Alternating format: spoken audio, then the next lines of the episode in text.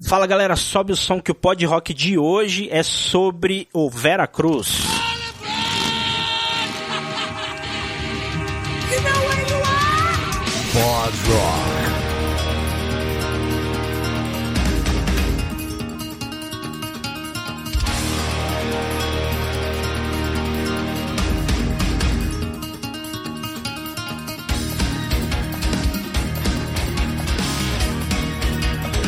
E aí galera, eu sou Marcelo Pim Eu sou o Neto Cruanes. E hoje nós vamos falar do conceito do primeiro disco do Edu Falaschi, Vera Cruz. É isso, hein, Neto? É isso aí, a gente fez aquele dropzinho, né, de primeiras impressões, que a gente comentou aí, o que, que a gente achou no- na nossa primeira, numa primeira ouvida, né, num primeiro play aí, do disco tão falado do o Vera Cruz, do Edu Falaschi, que causou um hype gigantesco aí na cena metal nacional. E hoje a gente vai bater o pau na mesa e vai pegar esse conceito a fundo aí, hein? Até porque a gente chamou o cara que escreveu o conceito pra falar aqui com a gente, não é isso? É isso aí, a gente convida aqui pro Pod Rock Fábio Caldeira, do Maestric e escritor do Vera Cruz. Bem-vindo, Fábio. E aí galera, Netão, Pim, é um prazer estar aqui de novo e podendo falar desse trabalho tão especial pra mim que foi o, o Vera Cruz. Show de bola. Ele que é sócio aqui do, do, do Pod Rock, aqui já participou alguns episódios, né? Falando inclusive sobre álbuns conceituais, que é um um especial de álbuns conceituais que ficou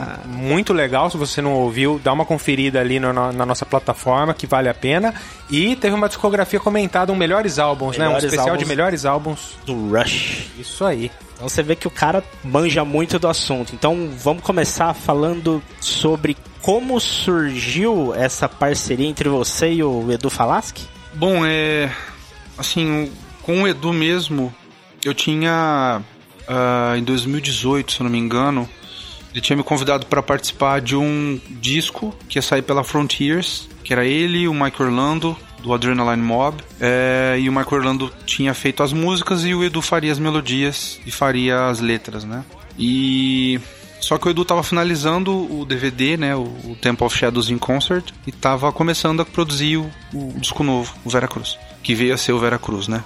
E ele falou: "Cara, eu tô muito atribulado, eu tenho prazo pra entregar e eu preciso de alguém pra escrever as, as letras e compor as melodias. E aí, você poderia fazer isso? Aí me contratou pra fazer isso. E quem indicou pra ele foi o Juan, que é o empresário dele, o Juan Corral. O Juan, ele trabalha com Maestric também desde 2016, quando o- a gente fez a primeira demo. O Vitor Veiga do Aquaria me indicou o Juan, falou: "Olha, manda porque eu fui questionar, falei, cara, como é que é o. Como é que vocês lançam no Japão e tudo mais? O Victor foi muito generoso. Falou, cara, ó, tem que mandar. Manda pro Juan que esse cara é. é- ele é o cara. E aí eu fiz duas. A gente tinha duas demos do disco, não lembro, acho que foi a Keep Trying e a I'm Living, o Faroeste, não lembro. E eu mandei pro Victor mandar pro Juan. O Juan ouviu, curtiu. E ele que fez o, o meio, meio campo pra gente no Japão. Então, assim, de 2016 até 2018 foi quando o disco saiu, eu já tinha. Já vinha conversando com ele. Ele é muito gente fina. Ele. Você fala Então- esse disco saiu, você fala do Expresso della Vita Expresso Solari, do Isso, Maestric. Isso, Beleza. exatamente. Legal. Até o Solari sair, a gente ficou. se aproximou assim, né? E aí ele lançou o disco, conseguiu fazer aí o, o meio campo no Japão e ele já sabia. Né, eu sempre conversava com ele a respeito das músicas. Mando, a gente fez uma demo do Lunar e mandou pra ele também. E eu gosto de contar as histórias, gosto de. A literatura e a música sempre caminharam lado a lado na minha, na minha trajetória, né? Principalmente E- pra quem te conhece sabe, né? e Que é é um cara e ca- que curte muito trilhas, né? E, e, uma assim, coisa eu- é engraçado que eu parei para eu parei para me dar conta disso faz pouco tempo, tá? É, já já eu conto por quê. Mas aí que aconteceu? O Juan sabia que eu gostava muito de escrever histórias e que eu gostava muito de compor, né? Que eu componho as melodias, arranjos de orquestra, essas coisas. E aí o Juan me indicou pro Edu.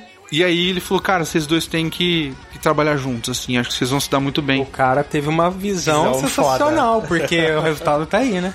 E aí, o, quando o Edu começou a trabalhar e acabou que o Edu teve que sair desse projeto do Mike Orlando, eu finalizei o disco com o Mike. E, e aí o Juan e o Edu falaram, cara, a gente é, pensou em você pra ajudar a gente nas pesquisas do disco novo e tal. E eles já tinham muita coisa do conceito. Eles já, é isso que eu ia perguntar. Eles já, tinham, eles já chegaram com o conceito pronto. A gente quer uma história assim, assim e tal. O Edu, então, com o, o grosso, assim, tipo, ó, a gente quer uma história falando de uma profecia, de um escolhido, uma marca, do, na época das navegações, das grandes navegações, e o cara, e é isso, né? Tipo, e aí eu peguei tudo isso e eles falaram, ó, a gente precisa de um resumo. Aí eu peguei isso, vi um monte de documentário, conversei com um professor de história, amigo meu, para tirar dúvidas, pesquisei vegetação, pesquisei. E aí eu fiz um resumo da hora, assim, sabe? Tipo, eu, eu sempre gosto de entregar mais do que me pedem, sabe? Que legal. E aí eu entreguei os caras. Cara, isso aqui tá muito legal, tá bem detalhado. Você não quer escrever o conceito do disco inteiro? Falei, bora, né? Aí acabou que agora a gente tá. É, tipo, aí eu comecei a escrever como um romance mesmo, né?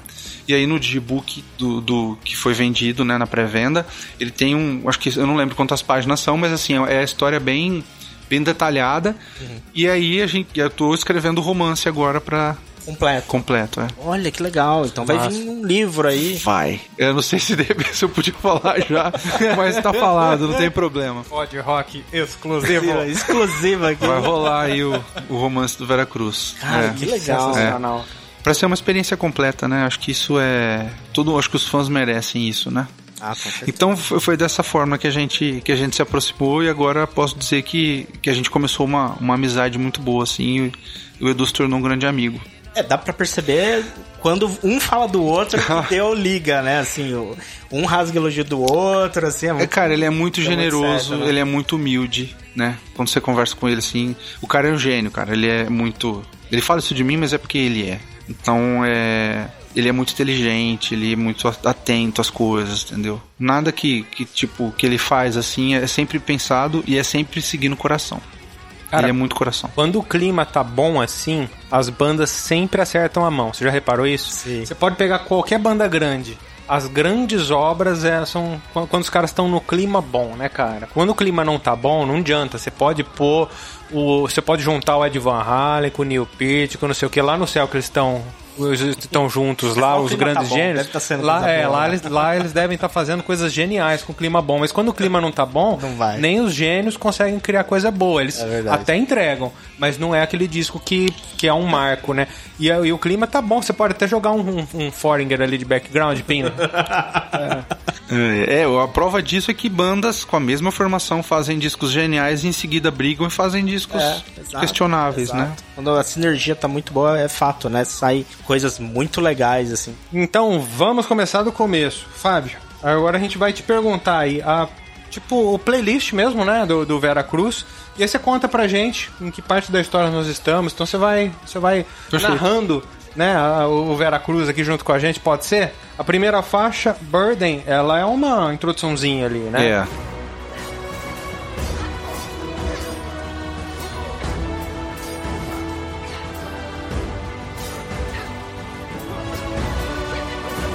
mas tipo já já já já traz ali alguma, algum elemento da história, porque a gente ouve ali uns barulhos e tal. E como é que foi gravado é. aqueles barulhos todos, você sabe? A Birding, ela é o prólogo da história, né? É o momento, no começo da história, acontece uma perseguição, uma mulher correndo com um neném no colo, e ela deixa, né? Tem, ela está sendo perseguida por dois homens, e ela deixa, ela os uh, despista, né? E ela deixa o bebê dentro de uma das edificações do convento de Cristo, né? que é um lugar que existe em Portugal, na cidade de Tomar. É um complexo com uma charola, com igreja, com convento, uh, com a parte administrativa, com o castelo de Tomar. E ela deixa na frente do convento. E ela pega o cesto, enche de frutas e ela sai correndo. Quando os dois se dão conta, ela tá na beira do rio. Eles correm até ela, até a beira do rio que tem ali, o rio Tomar. E aí ela solta a, a, cesta no rio. E os caras, tipo, acham que ela deixou o bebê na, ali, né? É uma... E aí ela arranca, assim, é ela vem, ela vem, arranca duas espadas, assim, luta com os caras, é uma mulher absurdamente habilidosa. E aí ela faz em um deles uma marca no olho, uma cicatriz, assim. O cara até fala no, no na Burden, né? My eye e tal. E aí ela luta, luta, luta, luta, e covardemente um vem por trás segura e o outro vem dá uma espadada e fura, assim, né? No abdômen e ela morre. Só que ela morre com o sentimento de é de missão cumprida, né? Ela até olha para cima assim e agradece por uma missão cumprida. Ela conseguiu. E os caras correm, na, na, seguem a margem do rio e acham o cesto virado para baixo. Eles acharam que a criança morreu, né? E eles vão embora.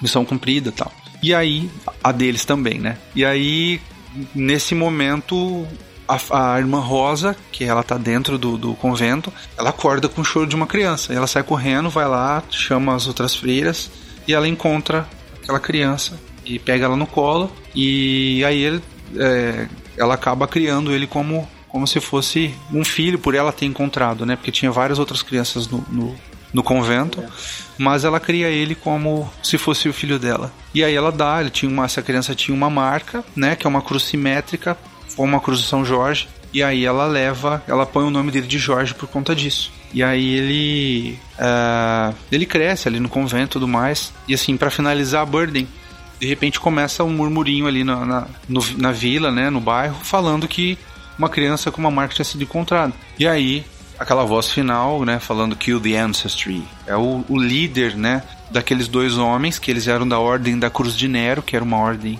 antiga, ancestral, e ele fala para matar a ancestralidade, né? Que a gente vai descobrir depois o que, que é essa ancestralidade. Até aqui a gente não sabe exatamente não. qual é o motivo da perseguição. É, mas ele quer matar, ele fala para matar os, o menino numa sala, tal, com todo mundo lá da Ordem da Cruz de Nero. E esse cara é o Bispo Negro, né? Ele é tipo o líder, o cargo máximo da Ordem da Cruz de Nero. É, já começa é... tenebroso, né? Muito. Tem tua cara isso, cara. Muito legal. Legal. A gente, vê que é, um, é uma introduçãozinha ao tanto de conceito é, que o negócio já traz. Mas isso, cara, é uma coisa que o Edu quis, quis trazer desde o começo. Ele queria fazer um disco cinematográfico. Que legal. Né? Ele queria dar uma. Se você fechar o olho, você ouve mesmo. Você vê, você tá ali. Você vai para aquele lugar, né? Essa experiência sim, sim. auditiva é algo que ele queria passar desde o começo, entendeu? Então, assim, tem vários momentos do disco, a Face of the Storm, tem aquela. Eu até brinquei numa entrevista deu risada. Ele falou, cara, presta atenção, você vai ouvir as espadadas tal, não sei o quê. Falei, cara, eu tava ouvindo ela no fone, eu até abaixei, assim, pra não levar uma. achei, que ia achei que eu ia levar uma espadada. Achei o bico.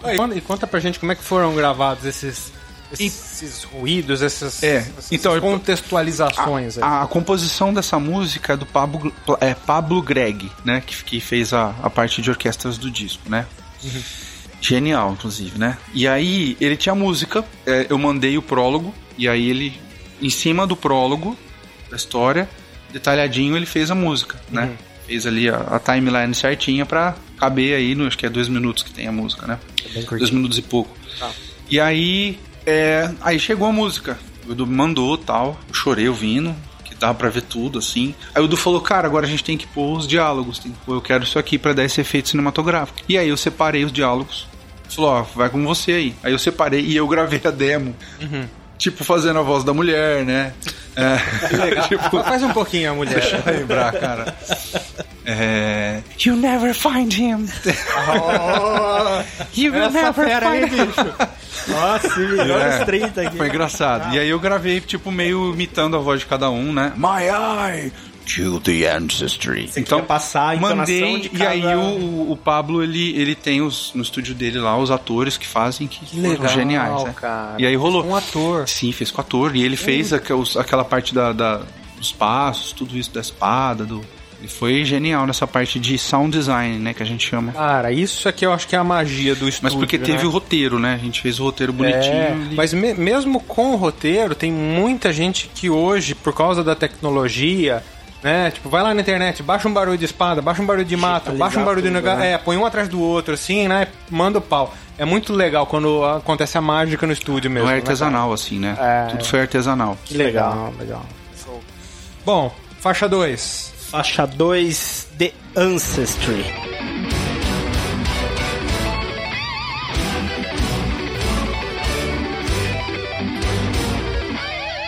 Deixei pro Pim falar porque eu ia travar a língua pra falar isso. É, se eu não travasse.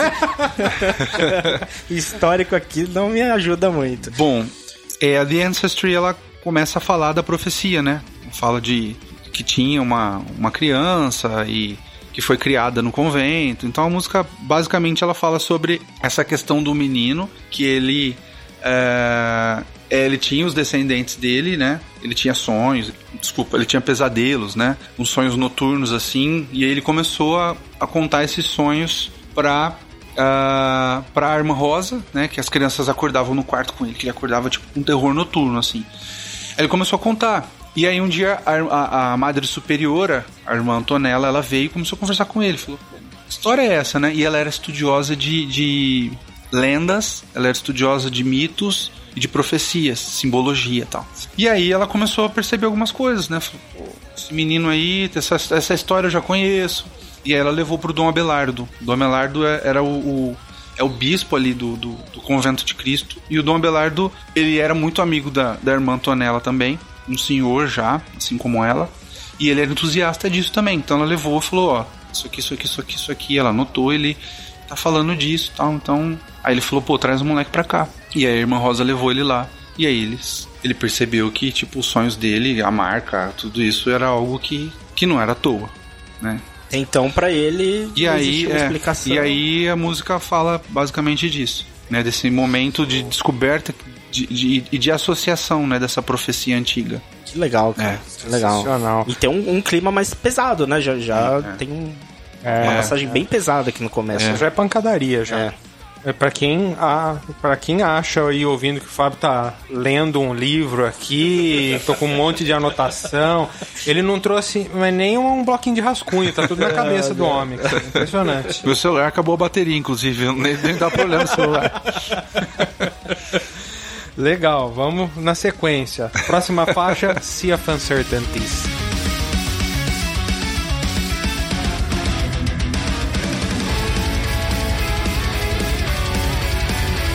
A primeira palavra dessa música da letra é treason, né? Quer dizer, quer dizer o, nessa música, o Jorge ele já tá um pouquinho mais velho, né? E no final dessa reunião, quando o Jorge sai da sala do Dom Abelardo com a irmã Antonella e a irmã Rosa, né? Eles estão ali e tal.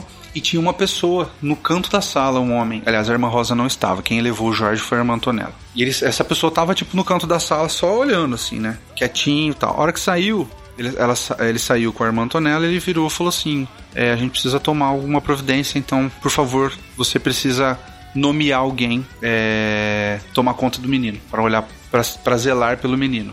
Jorge cresceu, estava já adolescentezinho aí, e aí tinha uma festa em Tomar, que é uma festa que existe desde a época medieval, 1200. Tá? E essa, essa festa chama Festa dos Tabuleiros. Essa festa acontece até hoje na cidade, Nossa, acho que de que dois louco. em dois anos. É, inclusive eu quero muito ir nessa festa. As mulheres andam com os tabuleiros na cabeça, assim, tipo umas, é, umas bandejas, assim, né? Porque umas danças, lindo, cara.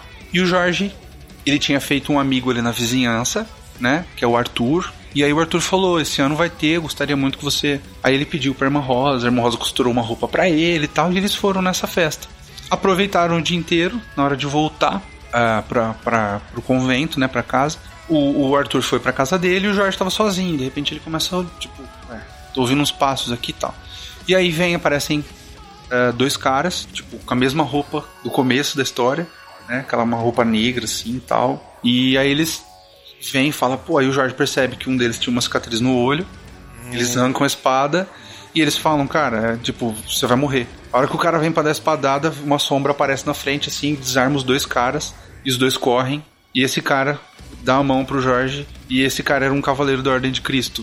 Que era o cara que tava zelando pelo Jorge. Ah. E o nome dele é Pedro Álvares Cabral. Porra! É. E o Pedro Álvares Cabral, ele era um cavaleiro da Ordem de Cristo, tá? Ele era um cavaleiro, ele era um mestre da Ordem de Cristo, de verdade. Agora eu vou abrir um parênteses. Os templários, eles foram banidos, né? Eles foram, tipo, ser templário era um crime pelo Papa Clemente V, junto com o rei Felipe o Belo, numa trama política.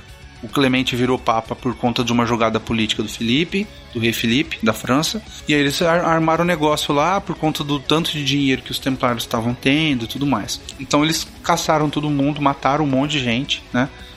Na fogueira mesmo. E os templários que sobraram, eles fugiram para Portugal e foram acolhidos pelo rei Dom Dinis na época. Aonde? Nas edificações de Tomar, no convento de Cristo.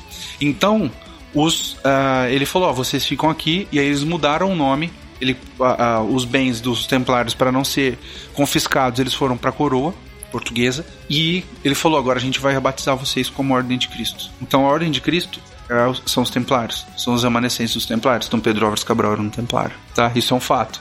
Puta, que é, louco, é. que massa. E aí o que aconteceu? Ele viu que aconteceu tudo isso, falou: "Pô, você viu a espada, o, símbolo da Ordem da Cruz de Nero, falou: "É hora de você ser meu discípulo". E ele pegou o Jorge e treinou o Jorge. E aí então, ficou é treinado ali pelo, pelo Pedro Álvares Pedro Cabral, pelo mestre. Arrepia, né?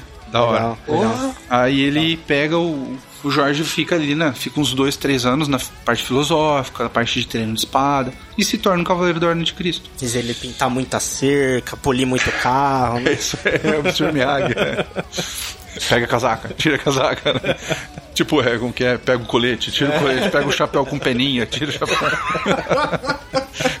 e aí, cara, é, a, a, a Sea of Uncertainties é, fala sobre isso aí. Muito massa. Esse, esse atentado. Cara, o negócio tá ficando bom aqui. A próxima que é Skies in Your Eyes, aqui é o- é os céus nos seus olhos, é? Isso. tells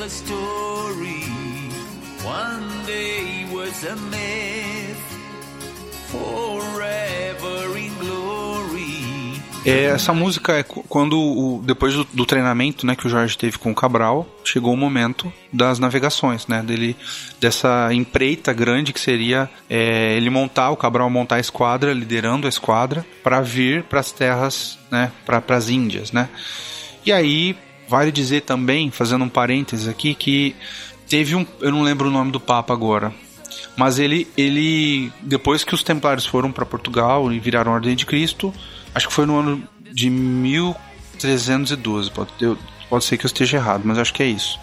Ele fez uma bula, que era um documento é, sagrado e, e- e considerado tipo por todos ali, né, um documento oficial, né, chamado Bula Sani Caríssimos. E essa bula dava caráter de cruzada para as navegações. Então as navegações foram as últimas cruzadas. Essa é outra curiosidade, tá? Louco. É, por isso que tinha a cruz tal, Uhum. era a cruz dos cavaleiros. E aí eles vieram pro. E, e é engraçado que tinha um personagem muito. É o Bartolomeu Dias. Bartolomeu Dias, ele foi. Ele era da esquadra do Vasco da Gama, que veio uns anos antes.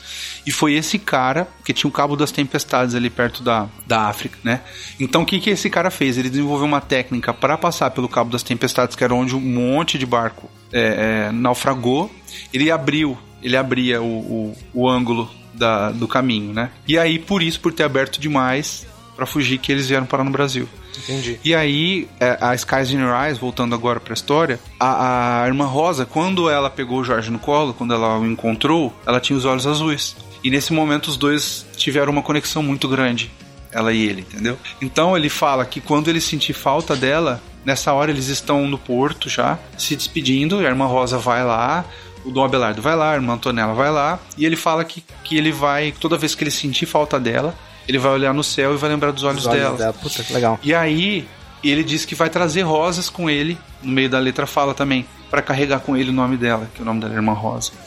Então a música fala Oh, que disso. Legal, bonito. Muito legal. É. Edu Falaschi. É, muito É, o Coverdale ficou com inveja dessa. É essa. Nossa, é Arrepia, esse. cara, essa metáfora aí dele. Mas. Faixa seguinte, Fro de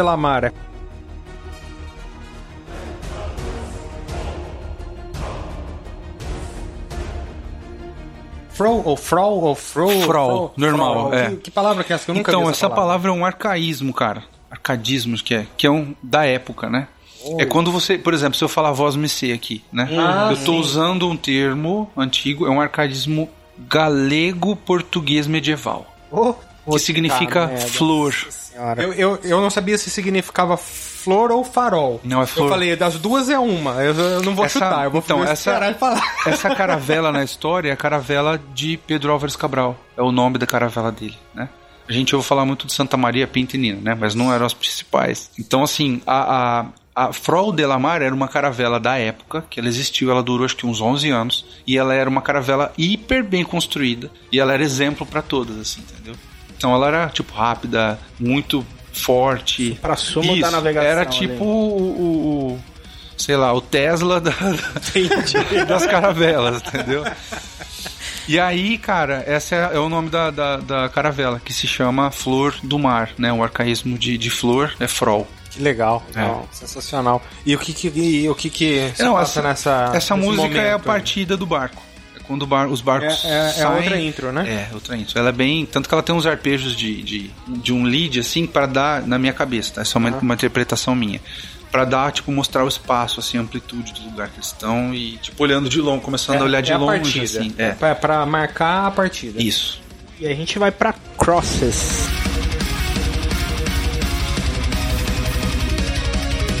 A Crosses, ela é um power metalzão, né? Espadinha. E ela é pra levar essa coisa mesmo dos barcos indo rápido, dos barcos indo pro desconhecido, indo pro azul, né?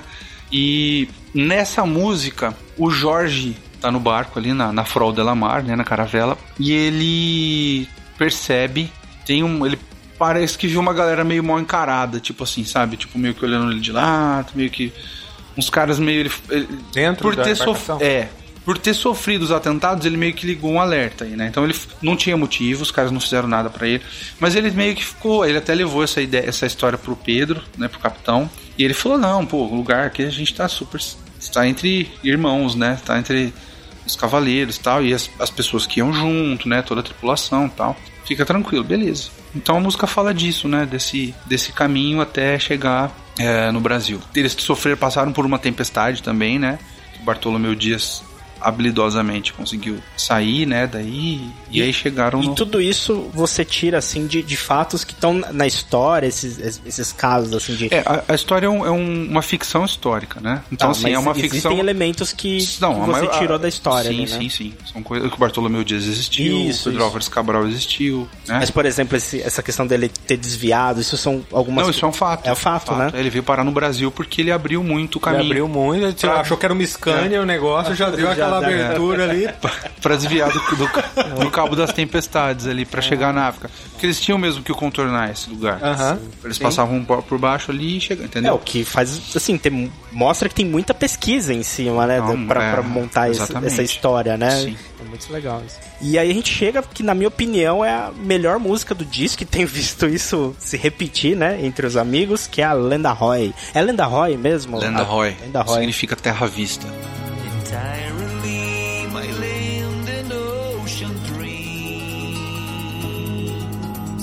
É o termo que os marinheiros usavam. Lenda Roy! Ah, é, é, é. Terra pra vista. eles, a Entre Lenda Roy era. Terra Vista. É. Ah, é, porque eu ia falar que língua que é essa, né? Porque lenda a gente é, é natural pra gente, né? A gente fala, ah, tá em inglês porque tem land, né? Mas não é, né? O... Inglês. Sim, lenda é terra. Sim, sim, mas, Mas- o arroy. O arroy é. Não, é uma expressão que significa Mas é terra inglês? vista. É inglês. Ah, tá. Então é o que eu fiquei nessa. Pô, achei que era inglês, não é inglês, não é, é inglês. É. Inglês É inglês. Porque arroy é uma palavra que eu nunca tinha visto, então eu fiquei nessa aí. Bom, só tô falando merda, né? Vai. E aqui essa Não, não, não, não. Essa expressão, essa expressão eu creio que seja da época mesmo, né? Ele foi uma pesquisa, né? Não é uma, não é uma palavra que você vê hoje em dia, né? Tipo, how are you doing? E, e Arroy? A, a, a Lenda Roy, ela tem um, um clima Arroy, assim. tudo é bem- É, a Lenda Roy, ela- o que chama atenção nela é que ela é uma música que ela vai mudando o clima dela, né? É, é muito bacana isso. Assim, você sabe dizer, explicar por que, que ela começa dessa forma, sendo uma, uma música que vai falar Terra Vista, quer dizer que eles estão chegando, né? Num lugar desconhecido, né? Por que, que ela tem essa climática que vai mudando e depois ela vai ganhando mais peso? Isso é, é pura é, é da música mesmo ou realmente. Não, tá tem- contando a história. tem- conta Tudo, a história. Todo disco conta a história. Se você perceber, até aqui, é, ela é a música 7, a Lenda Roy. Até aqui as músicas têm um caráter mais europeu, de arranjo, de orquestração, de coral. Inclusive eu esqueci um, um detalhe da Sea of Uncertainties. No meio dela tem uma fala com um, um- tipo uma voz bem grave, né? Essa é uma fala do Bispo Negro. Então, assim, a história, ela tá o tempo inteiro nas músicas. Os detalhes da história que estão acontecendo, estão acontecendo na música. E a Lenda Roy não é diferente, né? A Lenda Roy, eu, eu- falei uma vez pro Edu, falei, cara, essa pra mim é a sua Bohemian Rhapsody.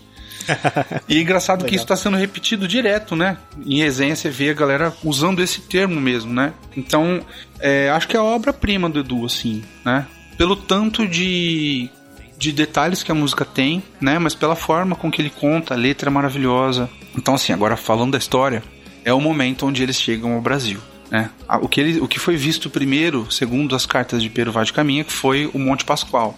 Então eles, ó, tipo, terra vista tal, e eles chegaram. E aí a letra detalha lindamente, né? Ele fala, o Edu fala sobre o vento, a dança das árvores. É muito bonita a letra desse. Então ele tá descrevendo esse, esse começo, né?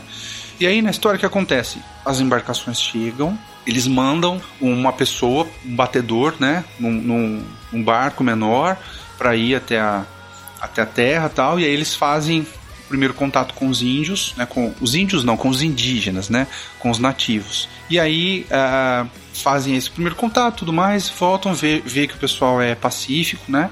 E aí eles vêm para descarregar as coisas, tudo mais, né? E aí nesse momento que o pessoal do clero começa a descarregar, porque ia rolar uma, uma primeira missa, né, para tornar o local sagrado, tudo mais. E aí o, o Frei Henrique de Coimbra, ele foi tipo o líder do clero que tava ali, né? Dom Henrique de Coimbra, que foi a, a pessoa que rezou a primeira missa no Brasil. Ele fala, ó, a gente precisa agora fazer um, reconhecimento desse lugar. E aí, nessas, nesses grupos, eram, esses grupos eram liderados por pessoas da Ordem de Cristo. Então ele fala, ó, ô Jorge, vamos com a gente aqui e tal, e pra gente dar uma reconhecida tal, ver, montar um acampamento maior tal, mais amplo. E eles vão com parte do clero, o Henrique Coimbra vai também, e o Jorge vai. Várias pessoas. E aí, eles o clero cansa, né? Fala, ó, putz, vamos descansar um pouco depois de uma- um tempo de caminhada. Jorge, por favor, dá uma olhada, o, o, o- Frei fala, né? Dá uma olhada pra reconhecer, ver se acha algum riacho, alguma coisa pra pegar água que nós estamos com sede. O Jorge sai andando. Sai andando, ele começa a andar e ele para numa clareira. Quando ele para na clareira, ele já tá, né, velhaco, ele fala, podem sair. Eu sei que vocês estão me seguindo. De repente saem três caras da, da mata, assim, né? E um deles era o da cicatriz. Nossa. Aí ele olha e fala assim: Você de novo? Ele fala: Agora, de, agora você não passa. E aí o Jorge começa a lutar. E os caras, de repente, vê um quarto cara e dá uma pancada na cabeça do Jorge. Tava escondido atrás de umas árvores. Aí o Jorge cai no chão meio desacordado. Os caras vão lá e, tipo, cortam o peito, a, a- a camisa dele, assim, né? Pra desdenhar tal dele. E, e eles, enquanto eles estão falando assim, que jeito que a gente vai matar ele, né? Ele tá meio zonzo. E aí, de repente, uma flecha vem e mata na cabeça de um dos caras, assim, o cara cai morto. Eles, opa! Aí o cara da cicatriz vem atrás de dois caras, assim, fica atrás dos caras. Eles com medo e tal. E aí as árvores começam a chacoalhar, assim, ó, o mato, né? De em volta, assim. A galera. De repente ergue uma parede de índio, cara. Os bichão olhando assim, tipo assim, o que, que vocês estão fazendo aqui, saca? E aí eles. Os, os indígenas, muitos assim, né? Tipo, com, com as os arcos armados, assim. E aí o homem da cicatriz tá atrás dos dois caras, ele empurra os dois caras pra frente. Os nativos acham que eles vão atacá-los e. E alveja. Fecha neles. Fle- E aí o cara da cicatriz corre, né? E aí o cara da cicatriz corre, corre, corre, corre, corre, corre, corre. E aí deixou, deixou os caras lá morrendo e achou que os índios tinham, iam matar o Jorge, né? E um, um dos índios chega e, e olha assim e tal. E aí um, um senhor, né? Um ancião vem, olha, joga água assim no peito dele e aí ele vê a marca. Aí ele fala, opa, levem ele com a gente. Aí eles pegam, levam o Jorge mata dentro. E aí o que acontece? O cara da cicatriz chega no acampamento, chama, ele põe já troca de roupa, ele põe uma roupa tipo do clero, e chama o, o Frei e fala assim, ó, ele morreu, os nativos é, mataram todos eles tal. E aí o Frei grita pra todo mundo, fala, ó, nós temos que voltar agora porque os nativos vão estão vindo hostis, estão vindo para atacar a gente, a gente tem que voltar pra orla e ir embora. Ah, aí eles voltam pra lá tal. E nisso o Jorge tá sendo carregado pelos nativos e eles passam por uma cachoeira. Atrás da cachoeira tem um caminho secreto, de aí eles entram tal, uma caminhada de horas. assim. E aí eles acham, uma, cara, uma cidade maravilhosa, assim, com coisas de, de arquitetura sensacionais, muito ouro, uma cidade escondida num vale. E aí eles levam o Jorge para o templo principal lá, né? Coloca o Jorge em cima da, da uma cama que tinha lá de pedra e tal. E aí eles chamam o cacique Piatã, que era o cara dali, né? E a esposa dele também vem. E o- esse cara que, que salvou esse senhor era o curandeiro da tribo, né? Então ele pega o Jorge, essa parte do meio da música, que tem aquela parte meio é, dos índios, né? Que cai Mais muda o andamento, é. mais- bem mais tensa. E aí ele leva o, o, o cacique vê a marca, e aí o cacique fala, putz, o tá acontecendo, né? E aí, lá na letra fala, filhos de Acacor. Acacor era uma cidade ancestral da Amazônia. Existe uma lenda, tanto que o Indiana Jones 4 tem Acator. É uma referência. É, uma né? referência a Acacor.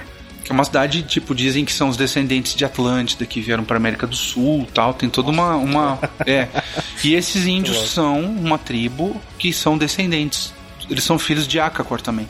Então essa cidade aí dos índios, ela era uma cidade, uma réplica menor da grande Acacor. E aí existia uma profecia antiga de Acacor que um dia um filho do mar viria e se casaria com uma filha da terra. Filho do mar por causa da horizontalidade e filho da terra como se fosse uma árvore plantada, que dava uma cruz, que era a marca que o Jorge tem no peito, entendeu? E aí ele olha e fala assim: ele incumbe a filha dele, a Janaína, de cuidar do Jorge, de fazer o Jorge cuidar dele, porque ela era, ela era aprendiz do curandeiro, e aí os dois. Ele vai melhorando tal, e ela, ela é responsável por trazer o, o Jorge pros costumes ali, né? O Jorge muito bem, muito bem querido por todo mundo, ele é querido por todos, porque ele era muito educado, ele era um cavaleiro, né? E aí eles se apaixonam os dois. E para fazer parte da tribo, o Jorge tinha que fazer passar por um ritual, que é o- essa parte do meio aí. E aí o Jorge toma esse, essa, esse ritual, tal, toma uma substância e ele vai, ele tem várias visões, então ele vai... Dá uma regressão ali, né? Isso. Ele volta no, no tempo, uns 300 anos, e aí ele vê um homem recebendo um livro, ele vê que esse homem depois se rebelou, que ele perdeu filhos, é... ele vê toda a história disso e vê, aí chega até o dia, ele vê que esse cara aí foi o primeiro bispo negro, que a partir do- das escritas dele, pessoas se revolt... eh, começaram a se inspirar e, e- querer matar um monte de gente, trazer o mal, né, pro mundo, fazer atentados e tal, que aí surgiu a Ordem da Cruz de Nero. E eles, esse cara, é, ele foi vendo que depois ele teve um filho, que foi perseguido por essa ordem, porque ele tinha escrito nesse livro, nesse caderno, que um descendente dele acabaria com a Ordem da Cruz de Nero. E essa era a profecia que a irmã Antonella tinha conversado e percebido que existia a Ordem da Cruz de Nero, só que um descendente sanguíneo, sanguíneo desse do primeiro bispo negro viria e acabaria com o mal, com o mal da entendeu? Então era isso que o Jorge era. Ele era o escolhido, ele era essa pessoa que veio para acabar anos 300, centenas de anos depois para acabar com a Cruz de Nero.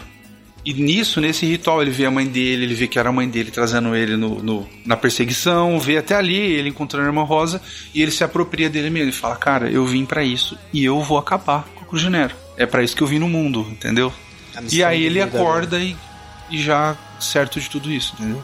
Depois desse ritual, então, que ele se encontra Isso. realmente. E aí o que acontece? Ele volta, depois disso ele reúne os, os- os indígenas ali, volta pra Orla e aí ele encontra um amigo dele, o Arthur, que tinha vindo antes na esquadra de, de, de Vasco da Gama, e ele já era um cara experiente, tava mais experiente e tal, e ele escreve uma carta pro Pedro Álvares Cabral, fala, cara, o Arthur falou, meu, o Cabral ficou doido atrás de você. A gente ficou dias te procurando na mata pra ver se você tinha sobrevivido, todo mundo achou que você tinha morrido. Todo mundo voltou mal por causa de você, porque você era como um, fi um, um filho pro Cabral, né? Então, por favor, anota. Ele escreveu coisas na carta que só ele sabia.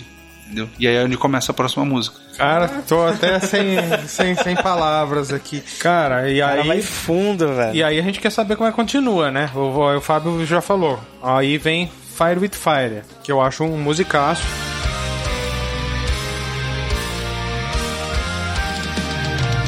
E aí? Os melhores Você vai ver- álbum tão- tão nessa Você música. vai ver, cara, que essa música, é, ele escreve a carta e fala, não, agora a gente tem que acabar com o Corda da Cruz de Nero e, e, e ser fogo contra fogo, né? Ser fogo com fogo. Então, ele manda a carta e o Arthur volta. Tanto que essa música, ela volta a ter os arranjos europeus, né? Porque é o momento que eles estão voltando pra Europa. Tá. Ele volta pra Europa, o Arthur, e pra avisar o Cabral. Só que aí nessa. Nesse, nesse, nessa. Porque assim, ó, quando a as caravelas da esquadra vinha, ficava umas, um- uns dois ali, umas duas caravelas, pra não chegar a gente e falar, ó, descobri esse lugar aqui agora, né? Então os caras gostavam de falar que descobriam os lugares. Né? o lugar, É, né? Deixar- então, é, eles ficaram, e aí o Jorge foi lá, entregou, e eles voltaram pro Brasil, só que tinha ainda pessoas da Cruz Nero nessa embarcação do Arthur. Os batedores ficaram ali, né? Galera, os guardas, né? E aí, ao, no ao mesmo tempo em que eles voltaram e o Arthur correu pra falar com o Cabral, vamos voltar pra lá, pra terra de Vera Cruz. A gente tem que voltar pra lá pra. é, é, O Jorge disse que aconteceu isso, isso, isso, isso, e a gente tem que voltar porque a Cruz Nero vai vir com tudo, entendeu? E nesse momento, os caras correram pra avisar o Bispo Negro que o Jorge tava vivo. E ele ficou puto, ele falou, puta que pariu, esse cara não morre, meu. Voltaram, aí eles fizeram uma puta, uma esquadra maior, com o pessoal dali, né? E aí eles, na surdina, eles vieram, pro, volta, vieram pra cá, pra Vera Cruz. E aí, chegaram, por hora que eles, o Jorge tava esperando, né? É, e nesse momento, é, acho que essa daí já é a próxima música já, que é a Mirror of Delusion, se eu não me engano. Uh, vamos que vamos. Vamos nessa. Mirror of Delusion.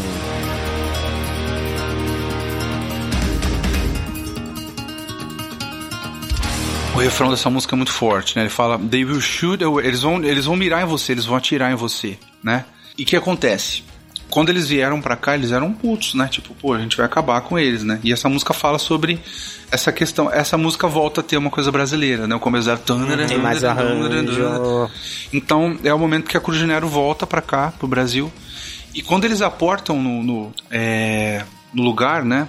Na, na, na orla ali, todo mundo, tipo, pô, o Jorge tava, eles estavam à espreita ali atrás das árvores, tá olhando e falaram, não, tá errado, tem alguma coisa errada. De repente, o Jorge vê eles aportando e vê que o, o, o, o Dom Henrique de Coimbra, o frei da primeira missa, ele estava com as vestes do Bispo Negro. E ele fala, caralho. É a mesma pessoa. É, desculpa, eu tô falando muito palavrão aqui, né? Não, fica Tá. tranquilo. Aqui é O permitido. bispo negro é o Dom Frei Henrique de Coimbra, cara. O cara que rezou a primeira missa no Brasil. E ele chega, todo mundo com cuidado, né? Segurando a, a cauda da, da, da roupa dele, toda negra, assim e tal.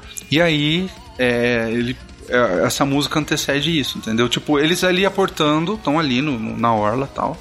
Ainda não, não vai ter nada, assim, nesse momento, né? Porque eles estão tirando as coisas, estão levando tempo e tal. Passa até uma noite, que é essa próxima música. Aí nós vamos pra Bonfire of the Vanities. Stars in the night, what would it be? I remember for lions. Isso, a fogueira das vaidades. É, é a noite anterior onde o Jorge começa a passar um filme na cabeça dele, ele se lembrar do que aconteceu, que, né, tipo, é, ele fala, vocês não vão maltratar de novo. Eu tô livre agora. Então, vocês não vão atentar mais contra a minha vida, né? E é do que essa música trata. Esse momento dele ali, como se ele estivesse colocando as vaidades dele pra queimar no fogo, para ele, para que no outro dia eles possam aí vir a, a que a batalha seria no dia seguinte, né? Preparativo ali Isso, pra... exatamente. Legal. E aí a gente entra talvez na, na música mais pesada do, do disco, né? Eu acho que dá pra cravar, né? Face of the Storm, né? Face of Sem the dúvida, Storm, com participação de Max Cavaleira.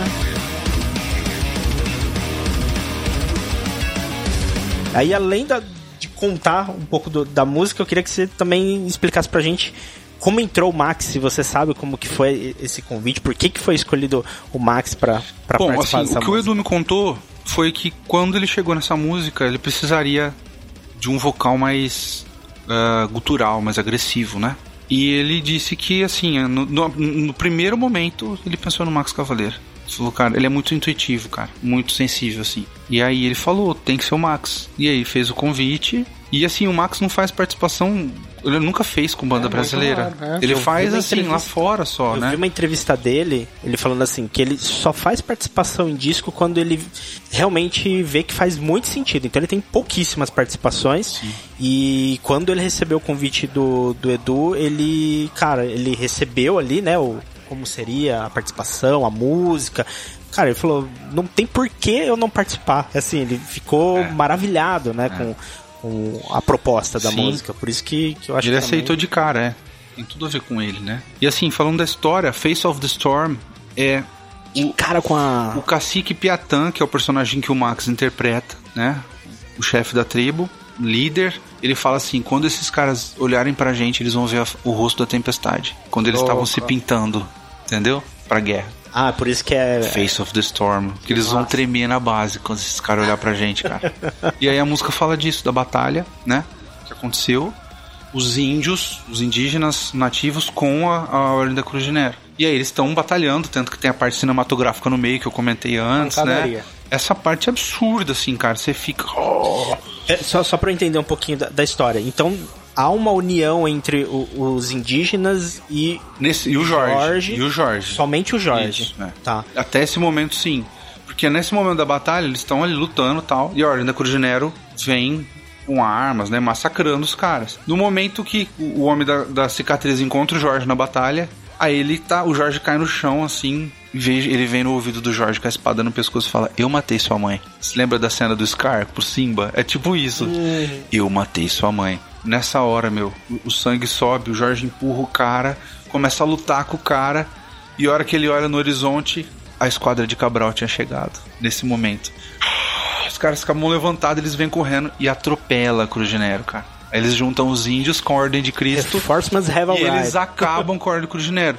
Tanto que o- esse cara, aí o Jorge mata esse cara da cicatriz, é, o Bispo Negro também, é, enfim. Aí, a- nesse momento uma, há- eles dizimam, assim, eles vencem a Ordem da Cruz de Nero. É nesse momento, então. E a Face of the Storm é esse do começo da batalha até o final da batalha. Caramba, cara, que sensacional. E essa música é perfeita pra esse momento, né, cara? Muito legal. E aí a história parte pra parte final ali, né? Rainha do Luar com a Elba Ramalho.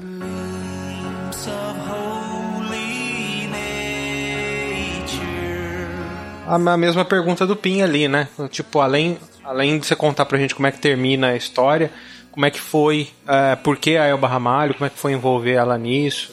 E aí, o que acontece? É, nessa música, o, o- existe. O, o Edu, né, ele precisava de uma voz feminina, porque essa música fala do. É um diálogo entre Jorge e a Janaína, que é a filha do cacique Piatã. Então essa música é um casamento dos dois. Ah, Entendeu? agora faz sentido. É, igual a novinha. É, ele também era novinho. Casal de novinhos. Cremosa, vai, Neto. Você gosta de falar cremosa. Aí, É a cre... Janaína é a cremosa, então, do Jorge, então. o que que acontece? É, tanto que tem uma parte no meio que os dois cantam em português na letra, né? Sim, sim. Ju- é, e será juntos sempre em frente, que é a hora que os dois se tornam um só. Eles dão a mão. Ah, assim, o momento entendeu? do... É. E aí o que acontece? É, desde o começo o Edu sabia dessa voz feminina ele queria uma representante da música nordestina. A música tem um arranjo de, de acordeon lindo, né? Do, do meninão. E, cara, é, a- ele pensou na Elba de cara, assim, né? Porque a Elba faz parte da história dele. Já foi no topo, foi, né? Ele já né? foi na que ele, melhor. ele na é fã estrela. dela, né? Ele É, ele fã. ele tem uma história pessoal, assim, com a música Conchego. E aí fez o convite, e aí ele fez um convite e falou com a, com a, a agente dela, assistente, não lembro, empresária, e aí deu um tempo tal, ligou. Ligaram pra ele, né? Ele atendeu. Oi, Edu, Elba Ramalho. Ele, hã? Como assim? Recebi sua música. Ele explicou, fez o briefing lindo da música, explicou do que que era, que ela foi o ser uma... Liminha, né? O Liminha que, que eu acho que colocou ele. É, não, foi, foi o Alex Cury, que é amigo do Liminha, que tinha um contato, já tinha feito alguma coisa ali com a. Com a eu não sei dizer, o Edu vai dizer melhor, mas. Vai dizer cer cer Sim, sim, certeiramente, né? Mas. Aí o que aconteceu? Ele falou, ela falou, ó, eu quero te conhecer, vem pro Rio de Janeiro, vamos gravar, porque ela tem um estúdio na casa dela, né?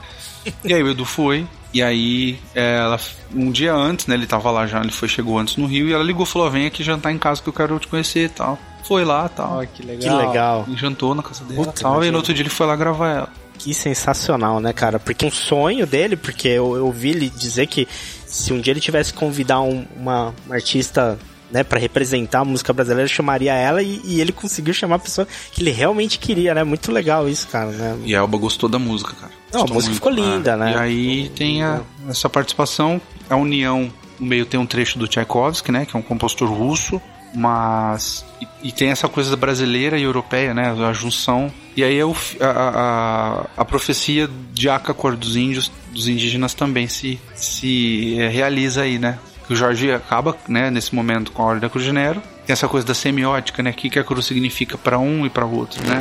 Então, aí acaba com o casamento dos dois na orla de Vera Cruz. Como uma, uma boa novela termina com um casamento. cara, sensacional, cara. Tô arrepiado de ouvir a história. É, eu vou fazer uma pergunta provavelmente você não vai poder responder, mas eu tenho que fazer porque Ah. vai que a gente tira alguma pista disso. Deixa alguma sobra? Existe uma expectativa de uma continuação dessa história? Eu sei que o, o Edu já tá é, bolando um próximo trabalho, a gente não sabe se tem a ver com, com o, o Vera Cruz, mas é, já rolou alguma história de assim, dar continuidade nessa história ou não? não. É uma história com começo Assim, eu não sei se ele quer, se ele tem a intenção de continuar, mas não, não foi- nós não tivemos nenhuma conversa oficial sobre isso. Entendi. Nem eh, não oficial. Não, Entendi. A não, gente não, não, não existe essa conversa. Não, não, né? é, não- pode ser que sim, pode ser que aconteça. Mas vamos falar do Fábio. O Ah. Fábio vê uma, uma Se continuação. você perguntar se eu gostaria de continuar a escrever a história, sim, sem dúvida. Sem dúvida. É, tem muita coisa pra, pra Dá abordar. pra explorar mais esse Sem universo, dúvida, né? dá. Você criou uma- uma coisa muito sempre legal, dá, né? né? Sempre dá. Mas é que a história, a forma como você juntou um, uma ação, né? Um romance, um, coisa, elementos de ação com a história, né? do- da, da descoberta do, do, do Brasil, né? Descoberta entre aspas, né? É, invenção. é a invenção, mas é, é fantástico, né? Porque é uma visão que, assim, é pouco explorada. A gente já viu algumas coisinhas, mas não, não dessa É, forma. o que então é um acontece, que e que cria eu- um- uma temática própria. Isso eu- que é muito legal. Eu acho legal porque a visão do, do, do descobrimento, entre aspas, né? Da invenção do Brasil, ela é eurocêntrica, né? Ela só é do ponto de vista dos europeus. Total. Nós não temos nada, eu digo, em livros. Tem agora, né? Tem muitos pesquisadores, historiadores brasileiros que têm uma, por, por muitas pesquisas, por ah, conversar com, estudar os materiais, mostra, né? Já tinha muita gente aqui, cara. Tinha milhões Sim, de pessoas sim. aqui. De, de- de- se você for a fundo, tinha as variedades de tribos, as- os, os idiomas, a parte de, de- Então, assim, essa coisa de, ah, chegou, descobriu os caras aqui, não. A galera já tava bem. Tinha, os indígenas, eles tinham uma, uma evolução, uma tecnologia deles, toda uma. Né? Isso Sim, foi. parte isso foi, medicinal, é, que isso até foi- hoje é utilizado de Sim. alguma certa forma. Isso foi. Houve um, um holocausto, na verdade, né? Depois, quando os espanhóis vieram, trouxeram as, as doenças, né? Dos animais, porque os animais eram diferentes. Quando não Foi o maior holocausto né? da história, na verdade, proporcional, se você for analisar. né? Mas que é bem colocado debaixo do- Isso. dos panos. Então, né? assim, eu acho muito legal essa coisa da união, né? Os dois, um europeu veio, respeitou, tanto que o casamento foi nos moldes dos indígenas, desse casamento final. Então, há, há sim um respeito com, com essa tradição, né? E eu acho lindo, Edu, a gente poder falar disso, né? Poder Ué, exaltar essa coisa de estávamos aqui já e, pô, respeita, né?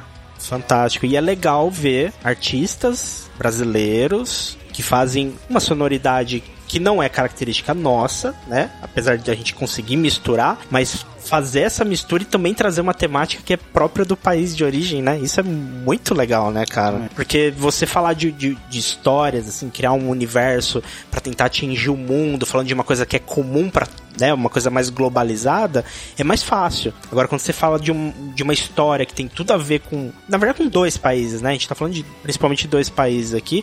Cara, é um- é uma coisa que já dá uma limitada, mas que é muito curioso, né? Porque é um ponto de vista histórico completamente diferente do que é realmente falado nas escolas, cara. É muito legal É, e, isso. e aí a gente começa a entender, por exemplo, muitas coisas que você vai, por exemplo, em- no Nordeste, você vai pro Maranhão. Cara, tem monumentos templários no Brasil inteiro, nas orlas. No Brasil, se você for ver, cara, pesquisa no YouTube. Tem, muito, tem muitos lugares com, mar- com marcas é, de. Tem a marca até de- dos fenícios, cara, lá de trás, na época de- do Templo de Salomão. Tem textos do Templo de Salomão que falam que tinha pau-brasil, que eles trouxeram pau-brasil. Inclusive o nome Brasil vem daí, né? De Brasil do vermelho de brasa, né?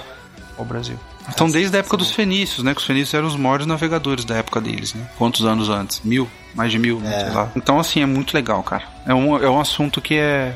Você começa a ver o. Porque quando você vai pra Europa, você vê uma igreja de mil anos atrás, dois mil anos, casa de banho, entendeu?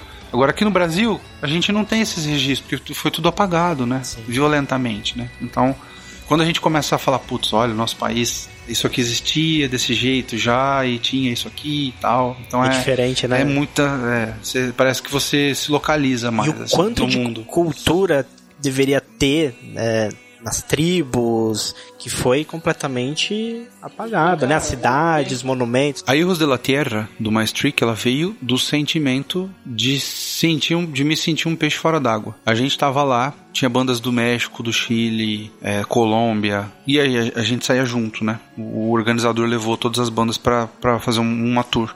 E aí uma hora a gente sentou num lugar pra comer alguma coisa e, cara, eu fiquei tão triste porque os caras falavam espanhol, todo mundo. Falei, cara, como assim? O Brasil é alienado, entendeu? Em, em muitos sentidos. Por quê? Lá, qualquer pessoa que você pergunta, qualquer pessoa, esse monumento aqui é o quê? Ah, esse monumento é não sei o quê, não sei o quê, não sei o quê, de uma guerra que teve tal, tal, tal. Então, assim, é isso que o Neto falou, é real. Argentina, é, to- na, na América do Sul inteira. Sim, sim. Entendeu? Os caras têm, eles preservaram. E aí, a gente não tem o senso, a gente não tem essa coisa nata de um senso de nacionalismo, sabe? Tipo, É. eu sou brasileiro, sim, eu sou brasileiro, mas não é um slogan de eu sou brasileiro, não desisto nunca. É, Verdade, é uma coisa, isso. cara, que assim, esses caras têm, entendeu? E eu falei, cara, eu preciso dar uma forma. A música fala da união dos povos da, da, da, da América do Sul, aí, la Terra. Entendeu? Pô, gente, nós somos filhos da terra, dessa terra aqui. Uhum. Entendeu? Então, pô, meu, que, que tá faltando, né? E eu acho que um movimento desse, como de, de escrever sobre esse conceito do Veracruz, de certa forma, desperta isso no público, né? Na, Totalmente. Nos fãs, cara. né? Mas parece que esses anos e anos de, de educação que a gente teve ignorando completamente, né? Isso tende a- até a, a parecer que foi proposital querer esconder essa, essa cultura. A, a Cíntia, por exemplo, que canta na Irros, abrindo um outro parênteses, ela é descendente dos Mapuche, que era a, tri- a- a tribo de lá, cara. A tribo que, que povoava ali na região de Santiago, entendeu? Então ela luta pros- pelos direitos deles, Que legal. que estão, numa, estão tipo isolados numa cidade chamada Temuco. E muitas vezes somos condicionados a achar que os indígenas são vilões em vários aspectos, né? Isso é pior ainda, né? Ah, olha, tem que para ser índio você tem que andar pelado. Não, para ser indígena você tem que andar pelado. Não, não tem. Você é um descendente, você é, um É, indígena por tá, por ter essa raiz, essa coisa do sangue, entendeu? Exato. A gente deve muito pra esse povo, cara.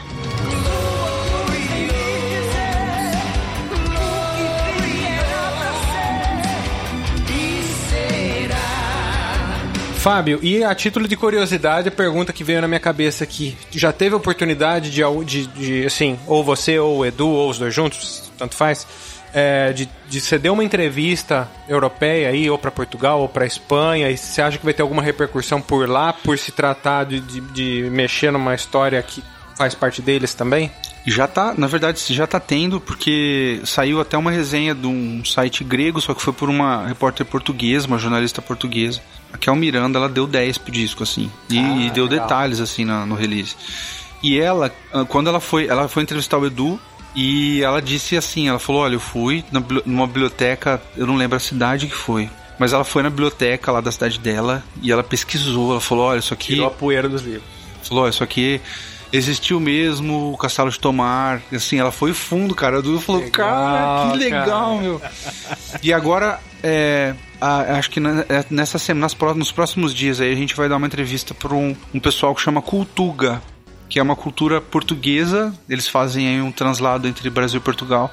E aí essa entrevista eu vou participar com ele. Que legal. É. Aí sim. É, e o pessoal vai a fundo, cara, é muito legal, muito legal.